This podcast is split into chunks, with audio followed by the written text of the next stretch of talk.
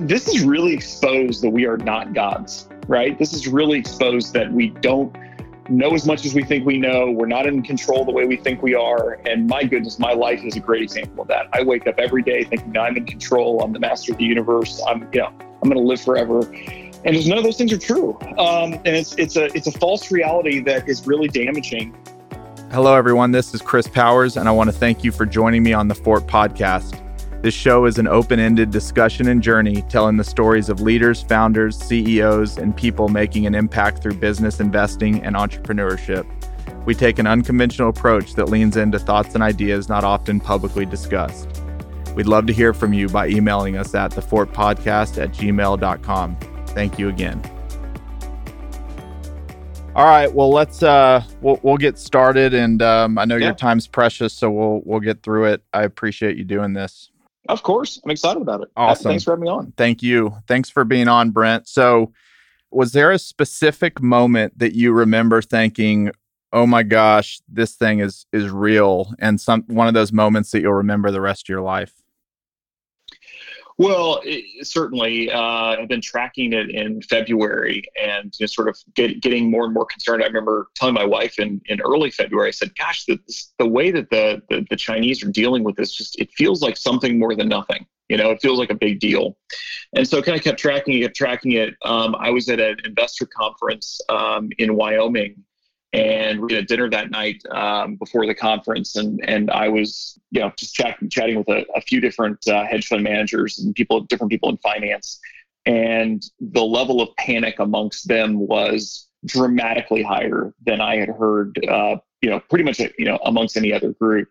And that really was the signal to me that they had a lot of i mean some of these guys had, had primary operations in china uh, and good research you know uh, operations and that was definitely a tipping point. I sent my um, uh, my team a note on see it was March fifth that said, "Hey, I don't know where we start, but I think we got to start doing something, and we need to start planning and preparing for this I think it's a real thing."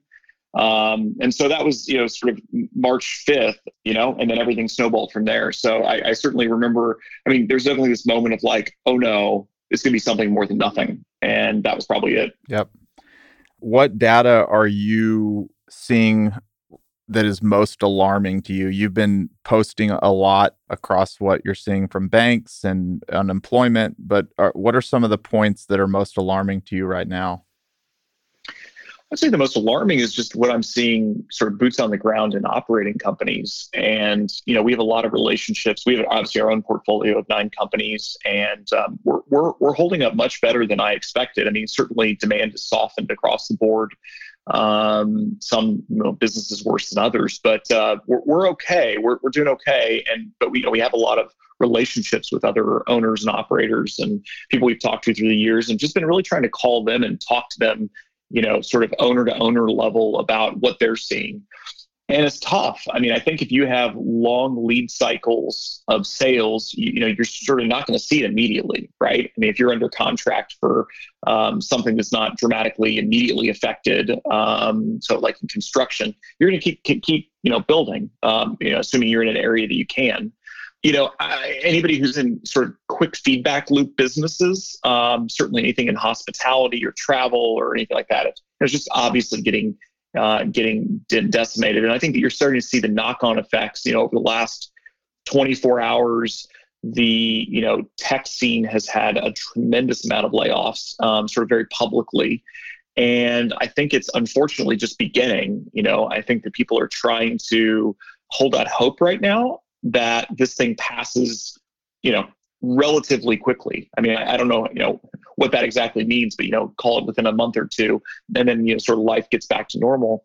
I think that it's certainly a possibility that that would happen, but I just don't see the path forward. If you look at the, you know, therapeutics that that are that are in the space, um, I mean, there is some. I guess good news coming out of that space uh, for some of the therapeutics, but I don't think anything's you know sort of on the front burner, ready to be uh, deployed, especially deployed at mass scale. And um, you know, we still have testing problems in the United States, and a vaccine is at a minimum, you know, 12 months away, uh, probably closer to two years away. So I think that you know we've all got to sort of look at this thing and say, okay, what's the reality in front of us? Uh, not put our heads in the sand. I certainly don't want to be a you know doomsdayer. Um, I think that we'll get through this. Very bullish long term on the United States. Um, this is certainly not the worst you know crisis to face the world over the last hundred years. Uh, obviously, yeah. right? And so we'll get through it. Um, but but I do think that on the ground, I mean, people are having to make really hard choices. And I think if you, unless you've operated a business, it's difficult to understand what owners and operators are going through right now in trying to make decisions around, you know, do you cut, you know, you've already cut the fat. I mean, everyone's already cut as much fat as they possibly can. Probably at this stage, everyone who needs to is cut a, you know, almost as much muscle as you possibly can. And now the question is, you know, you got the bone saw out, and you know, where do you start cutting on bone? And I think that's the the tough part is trying to come out of this thing having cut as little bone as you possibly can. But at the same time, if you cut too late, uh, you may lose everything. For sure. And so it's really a guessing game, and it's tough. And I, you know, my my my heart goes out to uh, all the people right now that are, you know, kept up in the middle of the night trying to think through, you know, do I cut this or cut that? And what does it mean? And what are the consequences? And you know, trying to triangulate the information. So I would say just uh, you know it, it's it's fine to read articles. Um, you know, I think uh, you know Twitter for me, I, I, enjoy kind of being in the slipstream of information, but that's not real life. Uh, real life's what's happening on the ground in these businesses, and and it's um it's really challenging. No, it's it's Main Street and and what you read in the the media right now or in the stock market could not be two kind of different realities. I, I haven't talked to a small business owner in a month that resembles anything close to what we've seen in you know the stock market or some of those news over the last few weeks. It's it's been you know it's it's dark right now. Yeah. Um, yeah it is dark. you invest in small businesses your world is small businesses. Um, you did raise a fund which which makes you uh, you know op- you're you're open for business looking for opportunities. At the same time you're very transparent that this isn't a heads I win, tails you lose situation. You're trying to create win win situations. How do you invest in a market like this where it, it is a win win situation, given the advantage probably appears to be more on your side?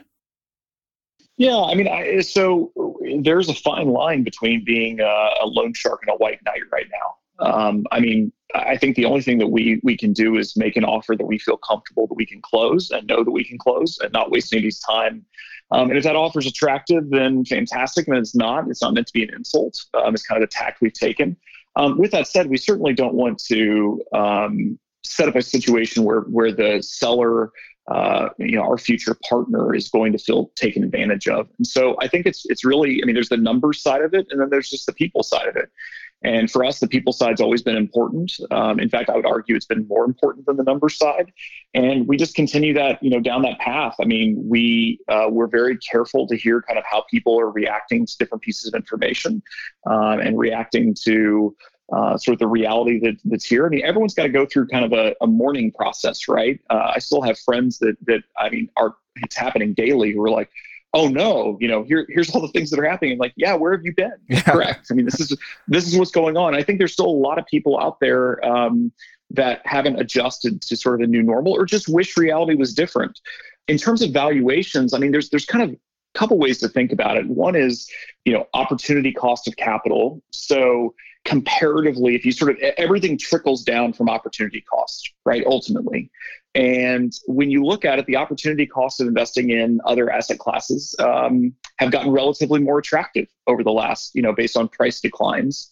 And for the most part, the capital markets, uh, as we were talking about a little bit before starting to hit record, they're pretty locked up.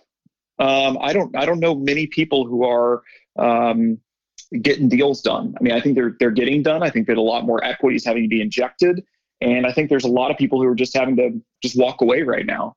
And so, you know, when you kind of look at it, our, our philosophy has never been, hey, we're going to pay what everyone else is paying just because everyone else is paying it.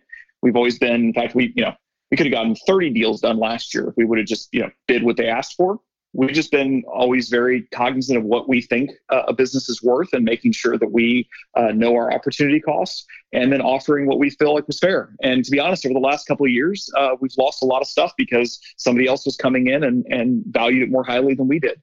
Uh, a lot of those people were valuing more highly because they're using a lot of debt. And um, I think now those um, you know those players are going to be washed out And so, you know, the that's sort of, I guess, in some ways, the good news for us. The bad news is if you have a, a really good business and you don't have to sell it right now, you're, you're just not going out to market. There's no way. You're not looking for for a buyer. Um, you you know that there's going to be uh, challenging price dynamics right now. And so there's a selection bias right now of, of people who are, you know, in, in dire straits. And to be honest, it's mostly the businesses that weren't doing well before this all hit, which, you know, um, that's that's also a whole challenging, you know, set of challenging circumstances. So, you know, what we're trying to do is look at each each opportunity individualistically. Um, you know, we certainly are having lots of conversations and, and trying to be helpful regardless. I mean, I think our you know, our mentality is just try to be helpful, um, try to get people through things that you can, and um, ultimately kind of all comes out in the wash. So we'll just keep doing our thing. Yep.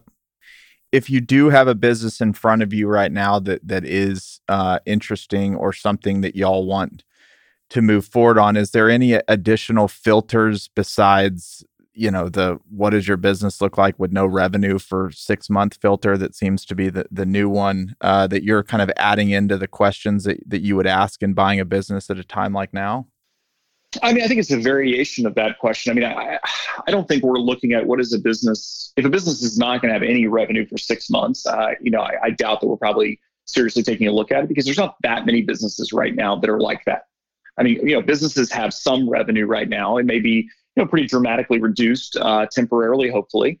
I think what we're trying to figure out is, is two things. What is the working capital needs um, to kind of bridge bridge that gap right? So, how much capital do you need to keep in the business to just keep the lights on, keep going, absorb some losses in the short term? So, we're definitely doing that analysis across the board. And then, you know, the the other one that's interesting is the new normal question. So, what does the new normal look like? You know, I I, I don't think we're going to be in a position at least before a vaccine, to have a quote unquote fully recovered economy, you know, back to like, you know, end of 2019 levels. And so, you know, if that's the case, then then what does it look like? And I mean, certainly that environment favors higher margin businesses and much better chance of survival. I mean, if you you know this, Chris, but if you have a, a sort of an operating stack with maybe you know six seven percent margins and you lose ten percent of your revenue, I mean, you're likely out of business, right? Um, let alone maybe a new normal that's seventy or eighty percent of normal right? And so, you know, I think you're going to see a pretty heavy washout uh, amongst low margin businesses as well. And so that's another thing we're thinking about is just, you know, what what are the margins historically and then sort of who's going to survive. Now, if you do survive, there's always silver linings, right, to all this. If you do survive, your margins are likely going to expand, right? You're going to have uh, pricing power. So anyway, those are all kind of all the prisms we're looking through. And, and also it's difficult because you can't meet the person face to face, right? Our target audience is is not uh, um, uh, how do I say this uh, technologically advanced, yeah. um, right, in their use of, uh, technology. So we're having to to do a lot of Zoom coaching. Uh, on you know how to get things set up and and how to make sure that uh, that we can have conversations and um, trying to figure out what how to make you know heads and tails of reality that you know that the reality represented in the balance sheets and income statements is just going to be different than it is now. So you created Safe Harbor, uh, which you know was a, a little bit, I, I, would imagine, of uh, not a pivot, but a different product that you've offered in the past. You typically buy the controlling interest of a business, but Safe Harbor allowed you to work with companies um, by not having to maybe take full control. Can you just paint a little picture as to what Safe Harbor is and any interesting things that have come of it? Yeah, so we've had lots of great conversations come out of Safe Harbor. Um, so the, the idea behind the program and when it was launched, there's really no availability of capital. This is before um, the government had had released uh, the CARES Act. Um, you know, it, it, it, was it was a time when we thought, okay, well, if we were a business owner, what would we need? And there's some businesses that just needed a short-term capital bridge uh, over, um, you know, choppy water, right? And so Safe Harbor was was you know if you could use more, three million dollars or more uh, of capital, that was kind of our minimum. Um, then we would you know talk to you about what what how can we structure it. I mean, we still need to generate a return for our investors, but it, it would be maybe structured as debt, maybe structured as a royalty. Uh, maybe some warrants in there. I mean, you know, we get creative as how can we get you some capital, and uh, depending on what happens uh, in the future, um, you know, we can be protected uh, to some degree I mean, certainly willing to take risk, but you know, help help good companies get through bad times. I guess is, is the way to describe it. Since then, the the government's obviously stepped in with the bazooka Yep. and sort of a, a never-ending uh, uh, reloading bazooka. And so, the, to be honest, I mean, just frankly, the Safe Harbor program, a lot of the conversations we were having uh, have been replaced by uh, funding through the the CARE Act or CARES Act, excuse me. And so uh, that's fine. That's great. I mean, like, look, we're we're happy that, that business owners are getting through this. We would much prefer to set up long term uh, traditional relationships the way that we've seen them work well in the past. And it certainly was a, you know, if you want to call it a pivot, it was, it was, it was an effort, it was a program specific to the time that we thought could be helpful. And I think it would have been helpful and it could be helpful in the future. Certainly right now, we would encourage everyone to find alternative means of financing, uh, especially if there's very cheap government programs that are being put forth, um, as opposed to coming to us first, right? And so a lot of the conversations we've had, you know, just are, hey, let's just call time out. You go do that thing, get your funding through them. Let's talk in six, eight weeks, right? And see where we are. So that's kind of where the, the program has landed. Got it. It's funny. It seems like it was so long ago uh, that that you launched that. It was it was really only what three or four weeks ago, and the world's moved pretty quickly since then every day's new day. Yep. Just to talk about permanent equity just for a little bit. Y'all, since this has started, you have been known for writing and putting out fantastic essays. But in the last 30 days, I was on your website yesterday. You've you've put out eight essays. Uh, you've created a toolbox for small businesses, and just continue to be a goldmine of information and resource for the small business community. One, thank you. Uh, but two, how do you guys, from a cultural standpoint, how do you know what to write next? And how do you continue to just publish kind of golden nugget after golden nugget? Is it just part of the culture? Are you guys up all night? It just seems like you put a lot of stuff out there in a short period of time. Yeah, well, so well, thank you first. Um, I'm glad that uh, um, glad, glad that somebody's noticing. Uh, we, we try really hard to, to be helpful. And the way we think about content is just scaling conversations. So, how do we decide what to write on? It's just where are our conversations that week? And we've been having lots of conversations, as you can tell. So, you know, every time we have a conversation that was, oh, that's that's really illuminating, or there's something to that, you know, we try to memorialize that in in a in an article that we can then share with other people in an effort to scale that conversation and and, and genuinely help them. So you know the team uh, is fantastic. Look, I'm, I'm I'm genuinely when I say this is not false humility, I'm like one of the least talented people on the team now, and um, and so you know everyone's got their own you know different kind of expertise, right? It's it's like uh, you know it's beautiful to watch, right? Yep. Our finance team really knows what they're doing on that side. Our operations team on that side, um, certainly deal on the marketing side. It's just it's really exciting to see. And so you know I think what you're seeing is a lot of people being able to express their their talents and, and being able to um, provide a megaphone for conversations that otherwise you know just wouldn't be had. So we're hoping to continue it. I mean look it's it's tough. We've got got nine companies that we need to be faithful to and we've got a lot of you know new deals and new uh, new opportunities coming in the door daily. And so it's a, it is a struggle sometimes to kind of balance everything and try to be a good good citizen as well well, it's appreciated, and I've I've sent your I've probably sent every single one to my close YPO forum and several groups, and I continue to get amazing feedback off of each one. So, yeah, thanks for saying that. It, it's getting out there. Um, what is the biggest challenge that you face today uh, that you feel you lack wisdom for? Hmm. I mean, I, I think that from a macro standpoint, it's just where's this thing going? I mean, every day I'm I'm updating my priors. Right, it's kind of like a, it's a form of Bayesian updating and trying to say, okay, if I was here yesterday, where am I today, and what information would move me? And I think there's so much choppiness in in and noise out there in the world right now. It's really tough. I mean, I, I'd say I you know I pray for wisdom daily that somehow God would give me the ability to see clearly wherever this is going and um, give me the wisdom to um, make good decisions, and you know, be kind and generous in the time when it's really hard to uh, do anything else other than think about yourself. Right? I think that's been a challenge for me. You know, you wake up every day and selfish and self-focused, and and trying to figure out, you know, gosh, I am in such a incredibly blessed situation. Right? I've got three healthy little girls. You know, wife that loves me, and and and we're safe. Right? Plenty of food, a roof over our head, and and look. Uh, there's a lot of people who don't have you know a tenth of that right now. And and and so we're you know, i think one of the things we're trying to talk about internally here right now and especially you know my wife as well is just how do we help people? Like what does that look like? I mean it feels terrible. Like how do you love your neighbor when you can't see your neighbor?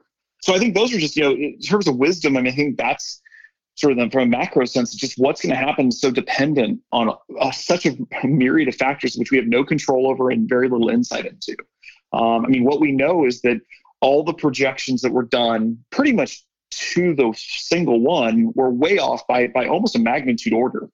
Um, you know, we should be having tremendous amount more cases, more deaths, everything now.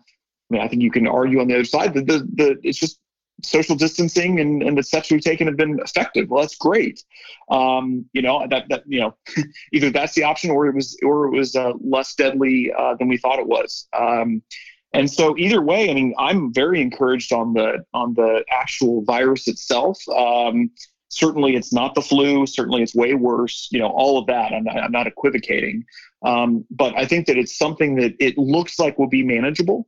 And um, yeah, hoping that hoping that you know God gives us wisdom to manage through it. I love it, man. Well, you might have answered this question then, but I'll ask it anyway. If you could consult a crystal ball and ask it one question about the future, what would you like to know? And how would that change what action you're taking today? uh, well, you got to go to the Charlie Munger one, right? Which is uh, tell me where I'm going to die so I don't go there. um, yeah.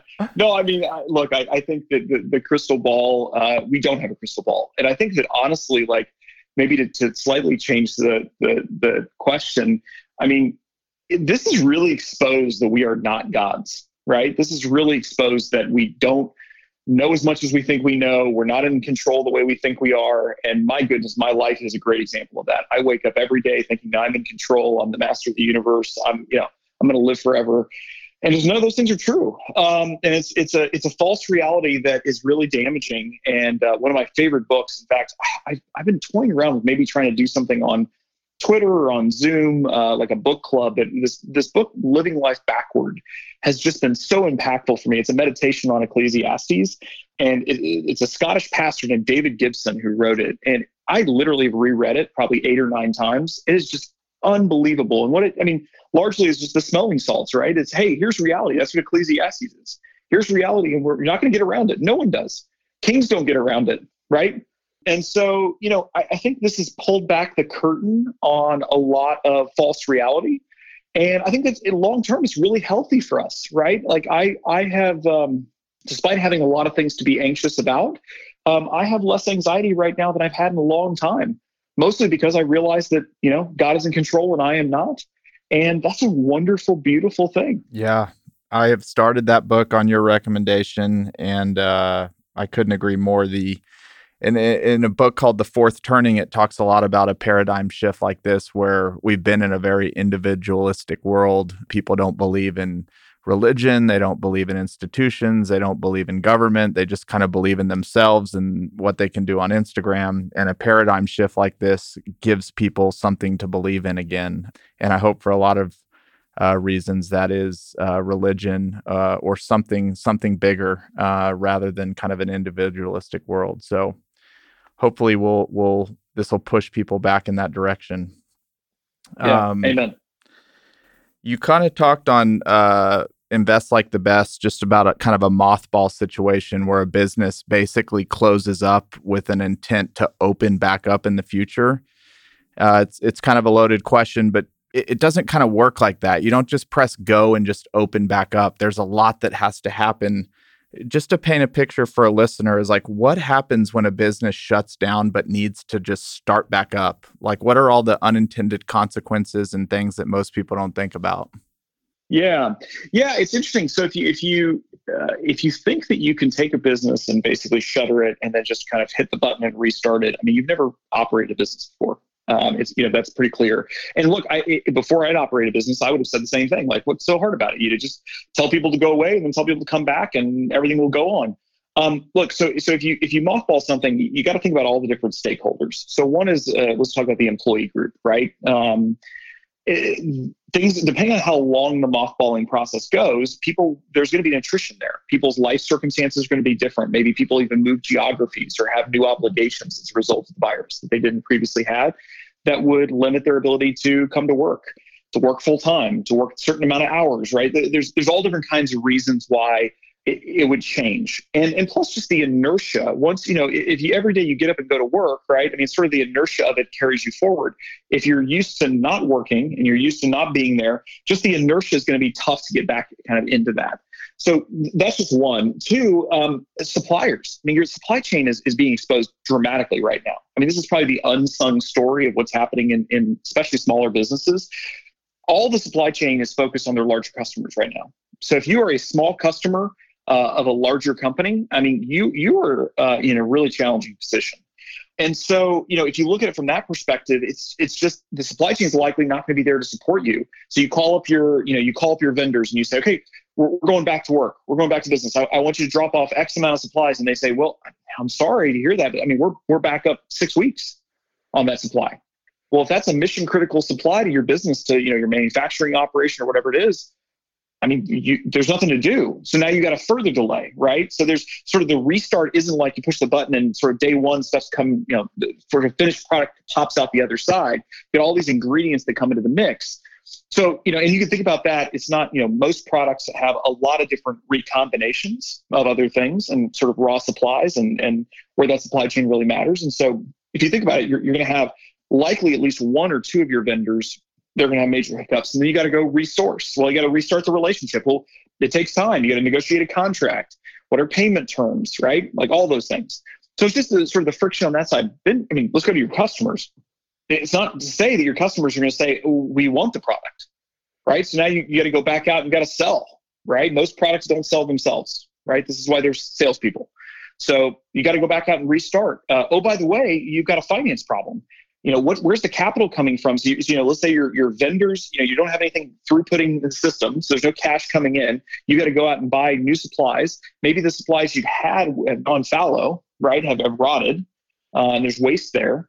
And so you got all these different kind of mixture of things and then you've got just the big problem of how do you finance this whole thing getting back on its feet and then once you sell, you got accounts receivable. You got a delay on that. Well, what happens if you know, let's say you're running Razor's Edge and you say, okay, I got enough capital. I think I can get this thing started. And then one of your, you know, your bigger customers says, hey, Chris, I'm, you know, I'm really sorry, man. I mean, we're getting started up to, uh, we can't pay in net 30. We could pay in net 90 or net 120.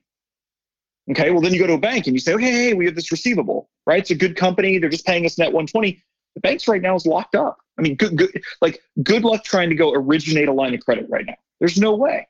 So you've got all these. It's it's all the sand in the gears and all these stop start problems that are just really challenging. And so, gosh, it hurts my heart to say this. Like, oh my gosh, like there's so many ways that that it's going to be difficult to restart. And I think that despite all that, American entrepreneurship ingenuity is going to is going to win right? I think that people are going to do it. It's going to be painful. It's going to be hard. I think that one of the most dangerous situations is we get you know everything revved back up and then sort of go on lockdown six months later and re you know re-interrupt everything.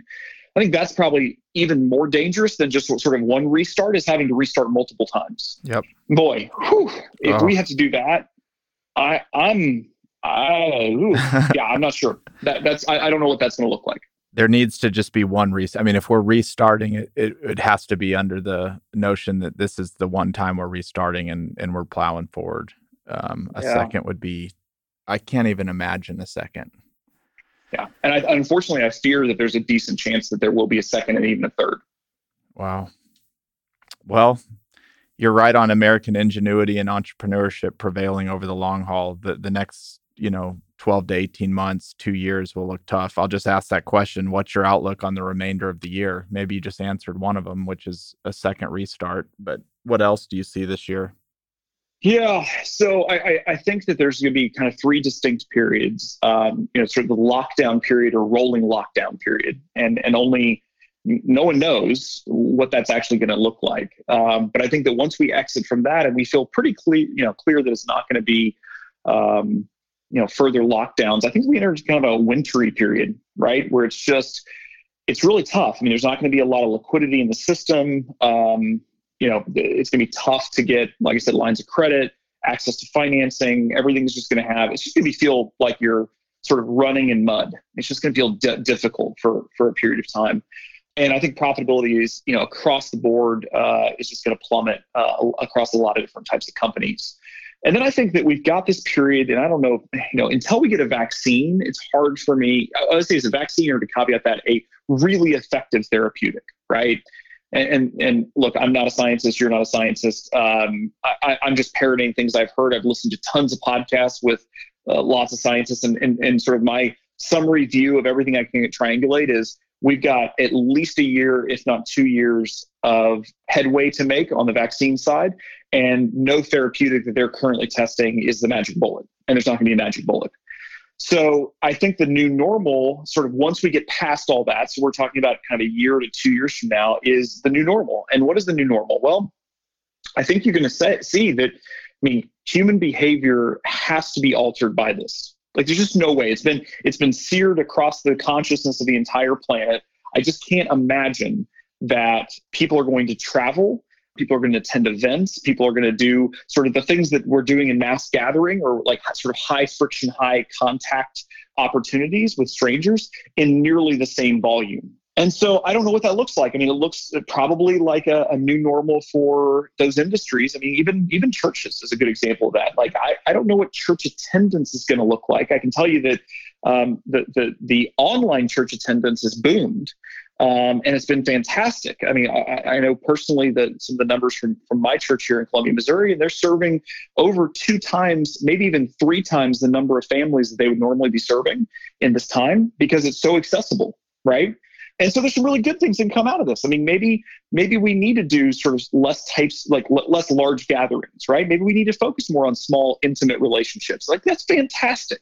Like uh, you know, that actually makes me so happy. Like I cannot wait to have you know friends over for dinner. I can't wait to cook for people and share a bottle of wine, right? Like that would be so beautiful. And so when when do we get back to you know watching NBA games live uh, or NFL games? Like I don't know. I think that's a really challenging question. And so I think there's, you know, whether you own a hotel or you own an airline or, you know, or you supply those. I mean, let's not remember, I mean, it's, it's sort of the world's tiniest violins to the people who own these large companies, right? I mean, many people don't have much um, empathy for them, let's put it that way. And, and maybe rightfully so, right? Not to make a value judgment.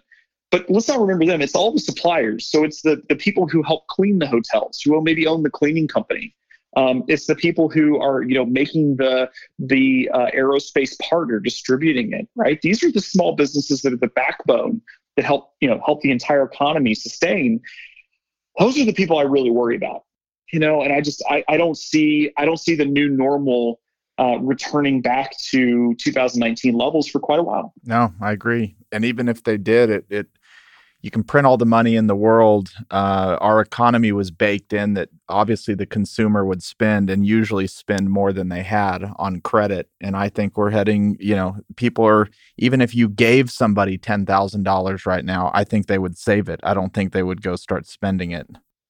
That's a good. That's a good observation. I mean, I always think about it in terms of you've got productivity on sort of one side, right? So how per- personally productive, and then sort of how does the productivity roll up to the overall economy? So you got productivity as sort of the engine for growth, um, and then you've got spending versus savings rates, right?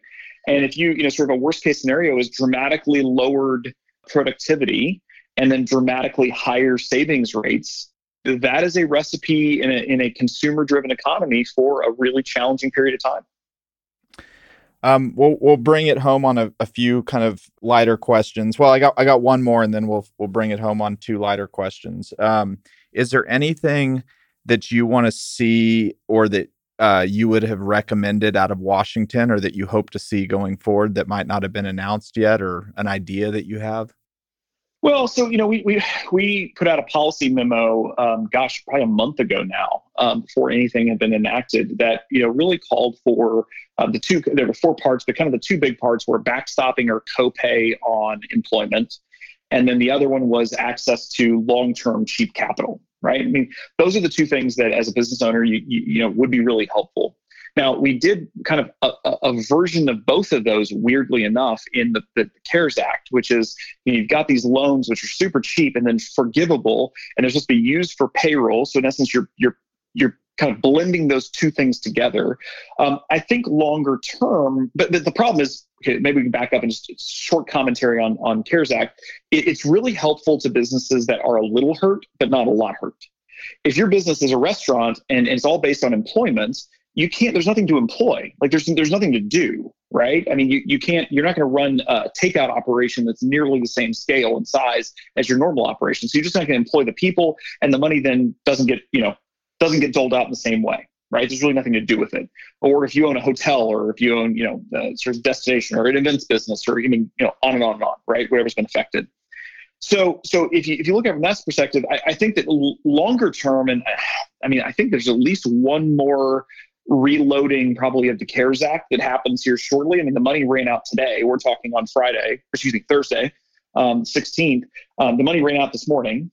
So there's no more there's no more CARES Act money uh, under the PPP loans, and I think those will get reloaded. There's a lot of people who didn't participate that needed to. Um, I think you'll see a lot of political pressure. But I think longer term, I think that you will see a kind of a bifurcation into these two buckets, which is backstopping or copay on payroll and then sort of a long term cheap capital. Those are just obvious. It's not like we're geniuses that we created those. I mean, it's like we just sat around and said, okay, what as business owners, what do we need? What would be helpful to us? you know, here's kind of what we put forth. And then, you know, hopefully there's, you know, enough rules and regulations around it where you, you know, you're going to have bad actors. That's not the problem. the problem is, is if you design something that has clearly negative externalities that you didn't foresee. And I mean, we're already starting to see that in some of the, unemployment uh, paid leave stuff as part of the cares act where you know depending on your income level where you live and, and your you know, sort of local economy state rules all the stuff there's a, there's a pretty big swath of the of the population that can actually make more money right now by not working than by working that's not blaming them that's just stating a fact right and so i think those are the types of things that you probably don't want to incentivize um, you want to incentivize people to keep working if they can. If there's a job to be had, there's a job to be done, it can be done safely. We want to keep America working as much as we possibly can. Yep. I love it. There's a gentleman in, in Omaha that's been eerily quiet throughout this whole time. If you had to predict maybe some of the bullets that he's fired over the last 30 days, anything interesting that that you think he's been up to? I mean, I, I can't imagine that that Berkshire's not going to pull the trigger on a couple big acquisitions. It just doesn't make any sense to me if they would. I think the, the problem is their biggest competition is the, the government, and you know the government can print money and Berkshire can't. And so, I mean, uh, Mnuchin is probably his biggest competitor. Ironically, yeah. um, you know, um, it's it's it's kind of a funny thing to say. I, I still think there's going to be look. The economy is huge, and there's going to be such weird oddities of these overlapping, interlocking mosaic of government assistance that certainly there's going to be businesses that fall through the cracks. There's just no way there wouldn't be. And so I think if you if you look at that, I, I, would be shocked if there weren't some pretty big moves being made. And by the way, we have no idea how this plays out. It may be that you know the next three even six months they don't do anything um, but then there's a second sort of aftershock ripple that happens and then that's when they you know sort of kick it and act um, you know if they if they get out of this without um, investing much deploying much capital you you gotta wonder if if they're not going to just start buying back you know massive amounts of shares and sort of uh, sending the capital they have back out into the shareholders' pockets because I mean if you can't deploy capital now and you weren't deploying capital before I mean, what you got to basically conclude is you've gotten so big that you know your competitors, the government, the government's going to scoop up any opportunities before you can. That's yeah. basically what you got to conclude. That's a really good. That's a good observation. Yeah, I hadn't really thought about that. The government being the the largest competitor, but that that money bazooka is uh is real, and they keep reloading it. So we'll see what they do with it. exactly. All right, the final question what is your haircut going to be? You said yesterday it was either a buzz cut or frat-tastical. Have you figured out what it's going to be? Man, I I uh, I, I, keep to, well. I guess the the doing nothing is frat-tastical, right? I'm uh, just going to grow out and look like uh, look like a southern frat boy for here for a while. Um, I, I, I usually keep my hair pretty short, so I'm I'm uh, I'm desperate for a haircut. I would love to get a haircut. Um, in fact, I'm thinking about trying to bribe um, the uh, the woman that cuts my my family's hair to somehow uh, break quarantine and uh, you know socially distance as much as we can. I'll put on a hazmat suit except for my hair, and you know, and uh, and and and have her, you know, visit us or something. But uh, it, it looks like for the time being, until I get so fed up with it, I'm going fantastical, and then it's going to be one day I'm just going to pull out the the buzzers and just just go nuts. So fair enough. We'll see. Brent, thank you very much for your time. I know you you it's precious, um, but this was awesome and and great to catch up. Yeah, it was wonderful to catch up. Thanks, Chris, for having me on. Okay, buddy. Talk to you later. Bye. Bye. Hey everyone, it's Chris here again. Thank you so much for joining me on this journey. If you enjoyed the show, please subscribe to us on Apple Podcasts, leave a five star rating, or write a quick review. Thanks again, and I'll see you on the next episode. Chris Powers is the founder and CEO of Fort Capital LP. All opinions from Chris and guests of the Fort podcast are solely their own and do not reflect the opinions of Fort Capital LP. This podcast is for informational purposes only and should not be relied upon for real estate or investment decisions. The Fort with Chris Powers is produced by Straight Up Podcasts.